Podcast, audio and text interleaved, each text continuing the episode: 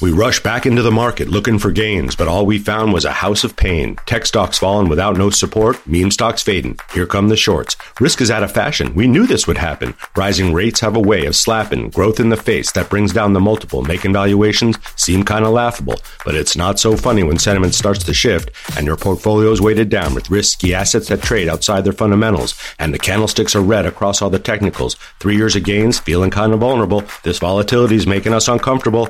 Slow down, son. Markets go in cycles. Sector leadership rotates. You gotta know when to recycle, when to rebalance and redress, when to hold them, when to fold them, and when to ride the Investopedia Express. Welcome back and welcome aboard. If you felt a cold wind blowing up from the Potomac River, that was the Federal Reserve last week saying that the easy money is coming to an end. According to the Fed minutes from its last meeting in December, the tapering of those government bond purchases will end in March, which is also when we'll see the first interest rate hike, according to Fed projections. It could be the first of three or even four rate hikes in 2022, according to Goldman Sachs. The year started off red hot with both the Dow Industrials and S&P 500 hitting record highs, but those flames were doused on Wednesday as the Fed's hawkishness cast a shadow over the market. That change of feathers put a scare into growth stocks, especially tech and other high risk assets like cryptocurrencies. As you know, U.S. equity investors are coming off the best three year stretch for stocks since 1999. Wall Street strategists have been ratcheting back their forecasts for 2022 and individual investors are starting to quiver, but they're still putting money to work in stocks and ETFs.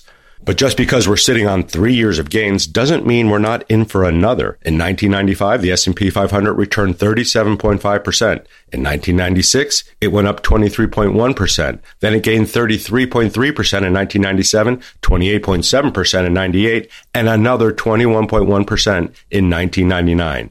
2000, however, was a disaster as the dot-com bubble popped. Over the next two and a half years, the S&P 500 fell nearly 50% and the NASDAQ 100 index of technology stocks lost more than 80%. Back to today, and with rates set to rise, government bond yields are popping. The yield on the benchmark 10 year Treasury note, which rises when bond prices fall, jumped last Thursday from 1.49% to 1.62%. By Friday, it had settled at 1.769%, smashing through its 2021 closing high of 1.749%. That's the highest level since January 2020, before health officials reported the first COVID 19 cases in the U.S. Still, rising yields aren't all bad news news. When yields rise on short term bonds, they reflect expectations for Fed rate increases. That makes sense. That's what's happening. But on longer term bonds, when those yields rise, they signal confidence that those rate increases won't cause a recession. You can also feel that vibe in the stock market as financials and industrials became the leaders of the pack. The S&P 500 financial sector gained 5.4% last week, its best five-day start to a year since 2010. The Nasdaq fell 4%. That's rotation. The so-called safety trade is making a mess of cryptocurrencies, especially the most widely held tokens. Bitcoin nearly dipped to $40,000 for the first time since late September, bringing its three-month losses to 42%. For all you technical analysis fans out there, Bitcoin has formed what we call a massive head and shoulders pattern as it has unwound from record highs of more than 64,000 just a few weeks ago.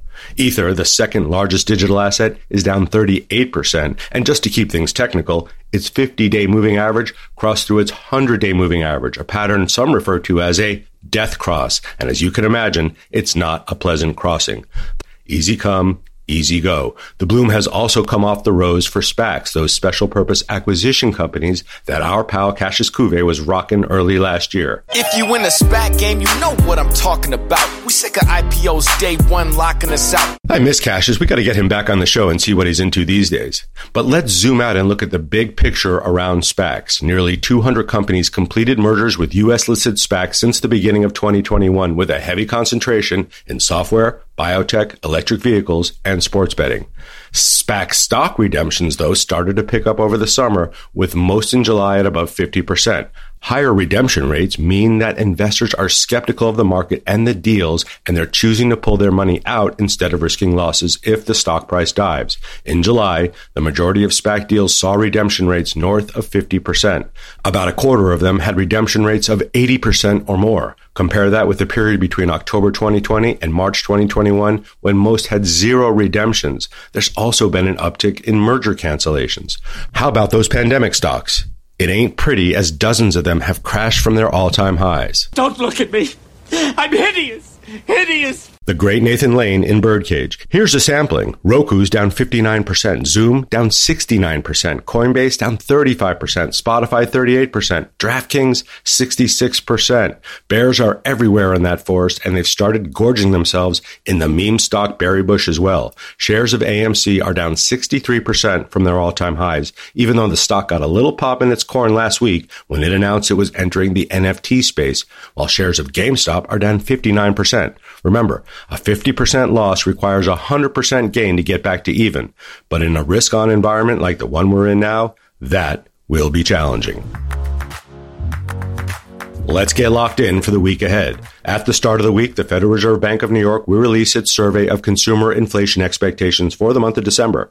Annual inflation expectations are expected to edge higher to 6.1% from the previous record of 6% sent back in November on rising uncertainty about future inflation. The consumer price index for the month of December will be released on Wednesday by the Labor Department, and that's when we'll find out if prices kept rising last month and where. The CPI is expected to have climbed from 6.8% year over year to 7.1%. That would be the fastest pace of growth since June of 1982. That will likely be one of Fed Chair Jerome Powell's continuing set of challenges as he will sit for Senate confirmation hearings to remain atop the U.S. central bank. Lael Brainard has been nominated by President Biden to be vice chair.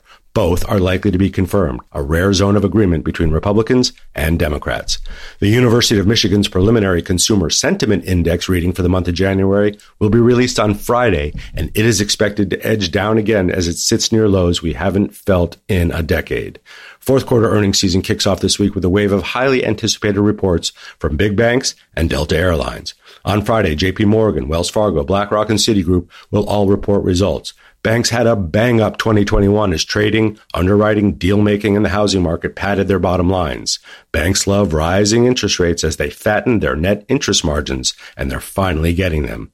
This earnings season is likely to show some cooling off of profit growth compared to the third quarter. According to FactSet, analysts estimate that profits from companies in the S&P 500 rose 22% in the fourth quarter from a year earlier. That would be much higher than average growth, but much lower than in the past few quarters when results were being compared against the knockdown profits from early in the pandemic. In the second quarter of 2021, for example, S&P 500 earnings grew 91%. That decline is expected to continue into the new year.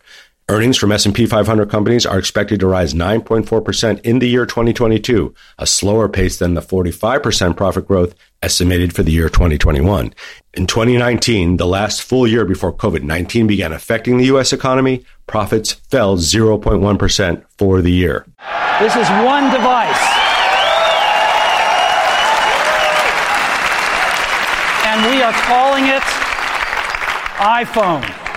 Happy birthday, iPhone. Yes, on January 9th, 2007, the first iPhone was announced by Steve Jobs, the CEO of Apple, as we just heard. The new phone combined three products, a revolutionary mobile phone, a widescreen iPod with touch controls, and a breakthrough internet communications device all in one. Just 12 years later, the iPhone's enormous success allowed Apple to become the first publicly traded company with a market value of $1 trillion. And just last week, it became the world's first $3 trillion company. Apple has sold more than 2 billion iPhones since 2007, and it's hard to imagine living in a world without them. That was a pretty good idea.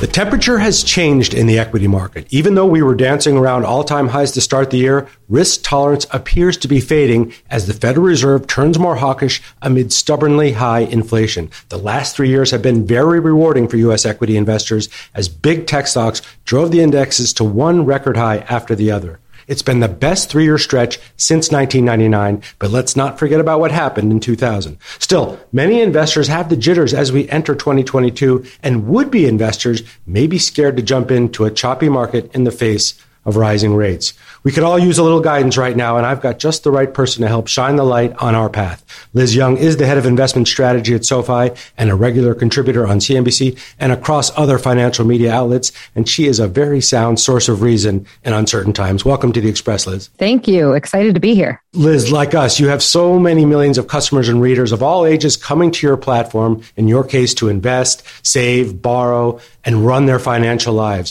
What's the temperature among the investors who use the platform after the past few years of gains as we enter the new year? I mean, I think first of all, when you look at across our platform, we probably skew a little bit younger as far as investors go. And there's a lot of newer investors that have come on the platform in the last 18 months since the pandemic. So I would say two things. Generally speaking, a newer and younger investor is more interested in certain sectors than maybe some of us more seasoned. Uh, I don't want to use the word old, but more more mature sort of investors. You can call me old. Yeah, well, I'm talking about myself too. the the younger and newer investors may be a little bit more skewed towards technology stocks, those higher growth names. Obviously, they went through the whole meme theme. So I think that there's a little bit of a different temperature just based on that. But also, I think there's trepidation and I think there's a little bit of fear in a lot of them because they know, and as we all know, they've never seen a monetary policy tightening cycle. And we're entering what seems to be a sure monetary policy tightening cycle that just keeps getting sooner and sooner, right? Some of the news that we got recently about the Fed minutes saying that they'd have to possibly move to an earlier time frame as far as rate hikes go the calendar just keeps pulling it forward. So I think there's a lot of trepidation, a lot of nerves in a lot of investors' minds, not just the ones on SoFi's platform. You say in your 2022 outlook, and folks, you should check that out, that 2021 was the year of running with the wind at our backs, while 22 will be the year of running into the wind. What's blowing at us this year beyond the rising rate environment and a more hawkish Fed? I loved the running analogy. I've been waiting years to write a piece with a running analogy. So I, I finally ticked the box. There are a number of headwinds. The biggest one is obviously rates. The reason that rates are expected to move up is because of inflation. So that's another headwind, but not necessarily a completely separate headwind. Inflation is a headwind for investors, but it's also a headwind as consumers. We're going out into the world and we're creating more activity where we still have a ton of demand, pent up demand. There's a lot of savings for people to spend. The problem is when they're spending it, they're paying more today for all that stuff than they would have a year ago. So inflation is a headwind, not only on our spending, but also on a lot of sectors in the market and just market sentiment overall. And then the third big headwind is that we've got tougher competition, not just looking across companies, but when you look at the fundamentals, I mean, the fundamentals are strong, both economically and corporate fundamentals, but the competition has gotten harder in a lot of areas. And you look at, let's say, technology companies in particular, I think the landscape has gotten much more competitive. You have to do so much more, you have to provide so much more, and you have to be that much more innovative in order to win in that space. And you look at some of the other companies, you look at consumer companies, right? You have to not only knock it out of the park in online retail, but you now have to knock it out of the park in brick and mortar retail because people are excited to go back out into stores. Those are just a couple examples. I think the competition has gotten a lot more fierce, but also the comparisons have gotten harder. So we had this huge rebound and a lot of times we measure growth year over year. The growth that we saw in 2021 was amazing because it was coming off such a low base. Well, now we get into 2022 and we don't have such a low base anymore. So the comparisons are going to look a little bit more pressured. We've seen extreme selling in technology stocks and small caps as the Fed has ratcheted up its taper talk in recent days. For folks, Liz, who don't understand why tech stocks and small caps are so sensitive to rising rates, explain it to us. Sure. So I'll take tech first. Generally speaking, now it, this is not necessarily the way that I would invest in tech this year, and we can get into that a little bit later. But generally speaking, tech broadly is thought of as a growthy sector. And growthy sectors are invested in based on what investors expect for that company to produce in future growth. Now, in order to figure out how much a company is worth today, you take its future growth potential and you discount it back to what you think would be an intrinsic value in the present moment. In order to do that discount equation, you have to use a rate of interest. And as rates are really low, that, that interest rate goes in the denominator. I don't want to get too mathematical, but that interest rate goes in the denominator. The lower that rate is, the smaller the denominator is, the bigger the overall number is. As that rate rises, the bigger the denominator gets and the tougher it gets to look at future growth and think about it being super valuable today. So as rates go up, future growth becomes less valuable in the moment. So when you look at tech stocks, you look at the ones that are already trading at high multiples, they're going to see a lot of pressure from the even just the expectation that rates are going to rise. Rates don't even have to move. Just a whisper, just a whiff. Just the comment. You know, I make jokes about Jerome Powell, whose job I do not envy whatsoever, but we hang on his every word and we hang on the tone that he uses, right? That he, I, I make jokes that he could sit at a dinner table with a group of people and ask somebody to pass the pepper, and people would whisper, like, oh my God, did you hear how he said that? What does it mean? I mean, the poor guy, you know, he really, he can't do anything without being scrutinized. So anyway, it's just the expectation of rate rises that are going to hurt technology. Small caps are a, a little bit more complicated. So small caps you can usually think of as being cyclical as a size category. So what I mean by that is as the economy expands, as the economy grows, the cyclical categories usually grow along with it or do better than the non-cyclical categories. And small cap would be in the cyclical camp. The issue right now is that because we expect the Fed to raise rates, there's this fear that they're going to make a mistake. There's a fear that they're going to make a mistake by going too far too fast that they're going to start it too soon or that it's not a good time for the economy to absorb a raise in rates and that it could compress growth. So if you have a situation where the Fed makes a so-called mistake and it causes a headwind for growth, then the cyclicals don't do as well. So I think that's a lot of what small cap is going through. But I would point out when you look at what happened in 2021, small cap value did really, really well. Small cap growth actually didn't. So it might end up being one of those years where we see a pretty big divergence among styles and sectors across all size categories. Speaking of sector rotation, something we talk a lot about on this podcast, that means either moving from growth to value or vice versa, or from tech to staples or vice versa, depending on the economic headwinds. But it seems that every time the value trade has looked attractive, especially in the past year, tech corrects and makes new highs. How and when should investors rotate responsibly? Should they just do it on the calendar, irrespective of what's happening in the market or what they, they feel is happening in the economy? So I would never suggest that somebody should try to chase it or try to time a rotation. What happened in 2021 is we thought we were on this trajectory where the 10 year yield was going to go up and continue to go up. And then there was this sort of invisible level of, of resistance where it couldn't get above 1.74% every time that it went back down, the market, the equity market had to digest that and say, okay, well, maybe tech is still okay. Maybe cyclicals aren't the play. So we went through a few different times of thinking that that rotation would hold and it ended up going back to technology. This year, I think what we have now is that the Fed has confirmed that it's going to tighten, that obviously we're already in the third month of tapering. And now there's even discussion about rolling off the balance sheet. So that's three different phases, three different steps of monetary tightening. And it's, it's all but confirmed that every single one of them is going to occur in some way, shape, or form this year. So I think this is finally the year where the 10 year can break above that 174 level and can start reaching levels that it hasn't seen in a long time, which then means that a rotation into those cyclical areas should hold for a, a bit longer than they have in the last 12 months.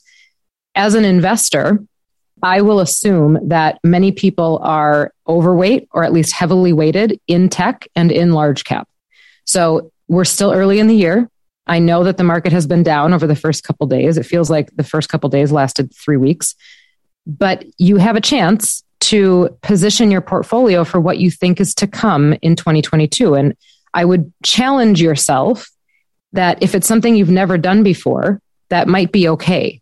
And I use this phrase a lot. It's also the title of a book. What got you here won't get you there. So if you start investing in sectors that you've never favored before, that's probably okay because you're going into an environment that you may have never seen before. So you have to think about what you're missing out on if you stay allocated the way you are. Speaking of missing out, we know a lot of people had that fear of missing out either last year or the year before as the stock market has delivered these incredible returns in the face of the pandemic. And we also know that a lot of investors just were so uncertain they sat on their hands during that time. But let's say you're a new investor, you want to put money to work now as the year begins. How would you advise somebody with, say, $10,000 to invest right now? You don't have to get tactical into stocks, but just how to build that responsible plan, because that's what you're all about at SoFi anyway. Yep, absolutely. And I also would say, I think it's amazing. And I think it's an incredible thing that so many new investors have entered the market and that so many people are more interested in it than they were before you know, I think there's been this huge assumption that it's all institutions or it's all high net worth individuals and, and the market is not conducive to anybody else. Uh, that is no longer the case. No longer the so, case. And that's a great, great thing. So, the other thing that I think is really working for the individual investor right now is that you have so many more options to start than you did 10 years ago. And the biggest option that I think really works for people is ETFs. So, number one, they're low cost, right? If you have a small account size, you don't want to have a lot of it eaten up with fees. ETFs are a low cost way to get exposure.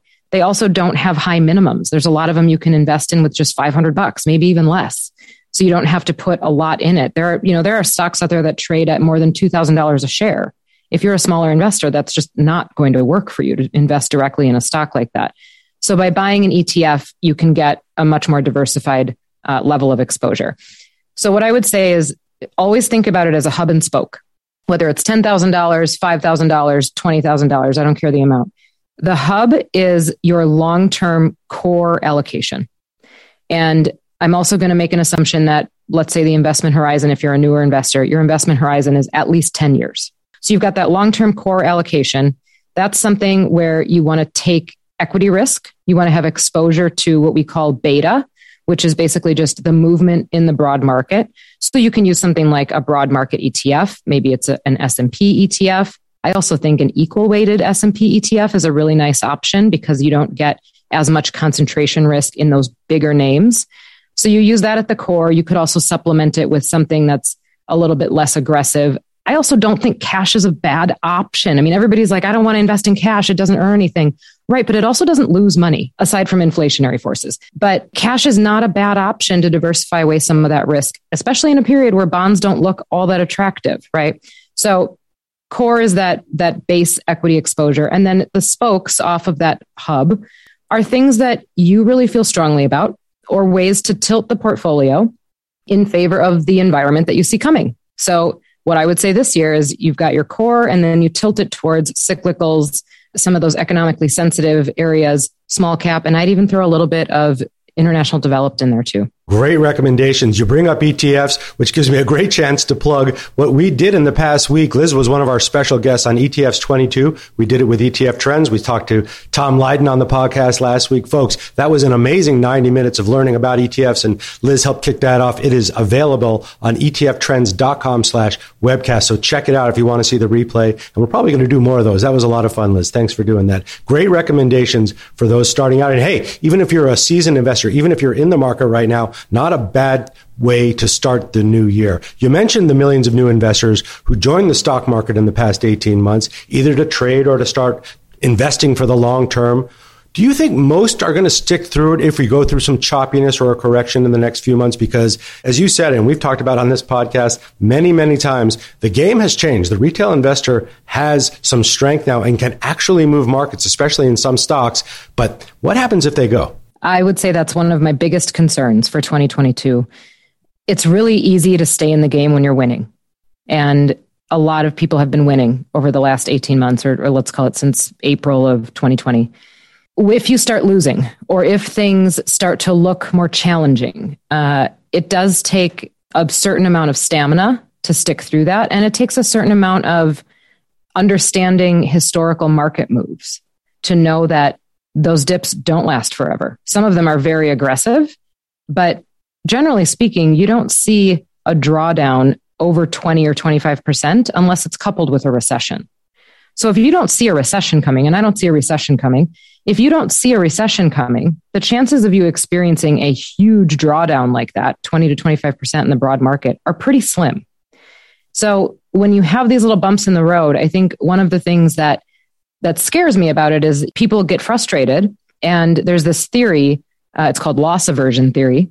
And basically, it means that as investors, we feel that the pain of a loss is twice as bad as the pleasure of a gain. Okay, so losing $5 feels twice as bad as, as gaining five. That theory, I think, is something that is really important to be aware of as we go through the year, because there may be periods where you see red in your portfolio, you see a negative number, in the weekly performance, the monthly performance. Sell. And if you get out, all you did was lock in a loss. Right. And that's not to say that you should hold on to everything that's losing. I mean, obviously you can, you can end up with what we would call falling knives, but short term corrections are not a reason to leave. And the knee jerk reaction just exacerbates them. So I would be really careful about that. If I was a newer investor, I'd be really careful about that. Set your expectations for this year. You are probably not going to get 28% out of the S&P again. And as long as you have the right expectations going into it, I think you can hang on to your stamina a little bit better. What's your hot take for 2022? What is no one talking about that could become a very big deal in the coming year? I mean, I hate to start this with a risk, but something that nobody's talking about that I think is a risk is the credit market. I mean, the credit market in the sense of consumer credit. So borrowing and the borrowing activity that's going on out there, and maybe the borrowing activity that has occurred as a result of our pent up demand. So things like auto loans. Think about how many people bought a car in 2020. I mean, we ran out of cars and used cars were selling for more than new cars which is bizarre to me. But there were a lot of auto loans that were taken out, some of them for very long periods of time seven years, 10 years. Now we're going into a period where we've, we've come to a point that the personal savings rate is back to pre pandemic levels. So that means that people aren't stockpiling cash anymore. That means they're spending it. There's the expectation of a bleed rate in that savings of about $50 billion a month starting in 2022. Now there's 2.5 trillion out there but 50 billion a month is expected to bleed out of that stockpile. I have a concern that people are stir crazy and they're going to engage in a lot of revenge spending. We probably already have, right? You, you buy all the stuff that you couldn't before. You're guilty. excited to guilty. go to, yeah. I mean, concerts, traveling, anything. It's like, I don't care how much it costs. Just let me go. Right. So if everybody engages in that and you bleed your savings out, but you don't want to change your lifestyle once you bleed your savings out, you have to borrow in order to maintain that level of spending but you might have to do it at the exact time when rates are going up. So I have this fear that there's the chance of an overextension in the consumer credit market, probably more in the second half, later part of 2022. Yeah, that is completely reasonable. And I think you're right. I think a lot of people will want to spend and keep those levels up because they feel like they've been denied or they feel like they still have that savings rate that they had in the past few months. Hey, A plus to you, Liz. And You've been dropping so many great Investopedia terms and, and explaining things so well. I think we're going to have to put you on the masthead here. So given that, you know we're a site built on those terms. What's your favorite investing term and why? What's the one that just speaks to your heart? Yeah, I know. And I know you want me to choose just one. You can have three because you've been so good at explaining things on the podcast. All right. So the, fir- the first one, only because it's, ex- it's fun to say, is contango. But I think that's almost everybody's favorite word, right? So contango just means when the spot price or the current price of something is trading below the future price. So the future price is higher than the spot price. And it would mean that there's an expectation that whatever asset you're talking about is going to rise over time. The opposite of that is backwardation. But I, my real favorite term, which is going to sound kind of boring, but give me a minute, is opportunity cost. And I think that that is a well timed term right now. We've already talked about it a little bit. Opportunity cost is basically a fancy way of saying FOMO. And if you want an equation for it, it's, you know, whatever you gave up minus what you kept. So think about that in your portfolios this year.